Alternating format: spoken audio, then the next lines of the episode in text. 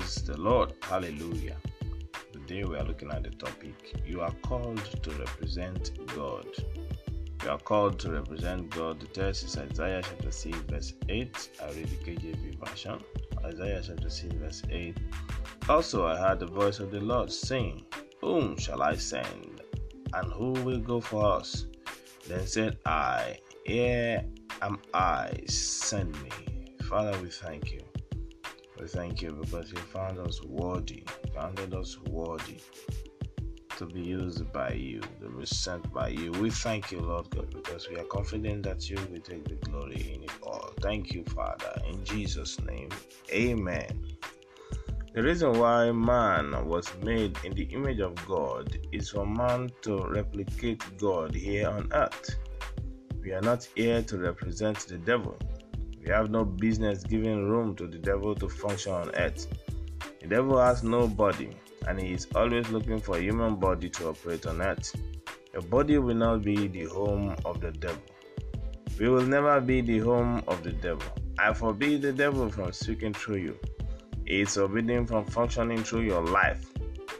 You have been packaged by God to be his oracle.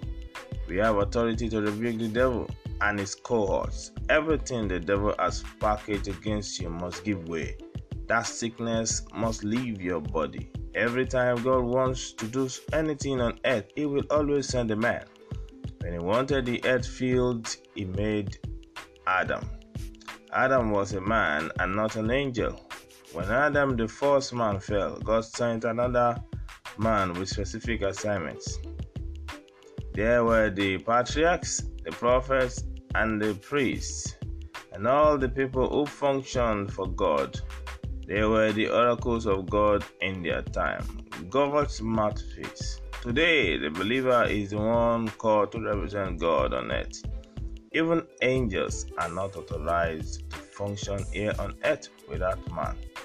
The book of Hebrews tells us that angels are ministering spirits sent forth to minister for them who shall be heirs of salvation. Angels are our servants and they are sent to minister to us. They cannot function without us.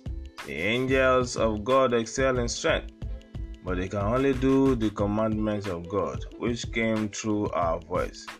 You have to give them the word through your voice before they can do anything here on earth. You give your voice when you speak in line with God's word. As soon as you speak the word, they just go on assignment for you because that's what they are called to do. You are here to represent God. Function in that reality. You have the creative power of God. You can make declaration and it come to pass. You can change situations. You can change circumstances. You can help manifest the will and purpose of God. Walk in this reality. Don't make yourself a vessel to be used by the devil. You are a vessel of honor used by the Father. I pray in the name of Jesus that grace to walk in this reality and function in that capacity rest upon you in Jesus' name. Amen. The word of God is true. The word of God is life. The word of God is health. The word of God changes things. We will continue to confess it because it will produce in your life and in my life. The Lord makes my feet like hinds feet and sets me up on high places. He teaches my hands to war so that the bow of steel is broken by my arms. My God enlarges the steps under me so that my feet will not slip. I have pursued my enemies and overtaken them. I refused to turn till they were all consumed. God is on my side. He has given unto me all things that pertain unto life and godliness. Therefore, I am a partaker of his divine nature.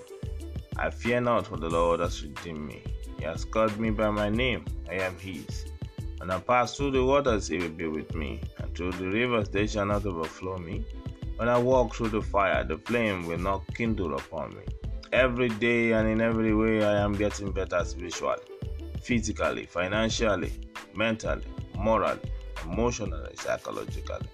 ministerially, maritally, and in all my endeavors. I am called for a purpose. I will fulfill this purpose and I will arrive at God's ordained destiny for my life. Nothing will cut me short because in my pathway there is life, there is no death at all.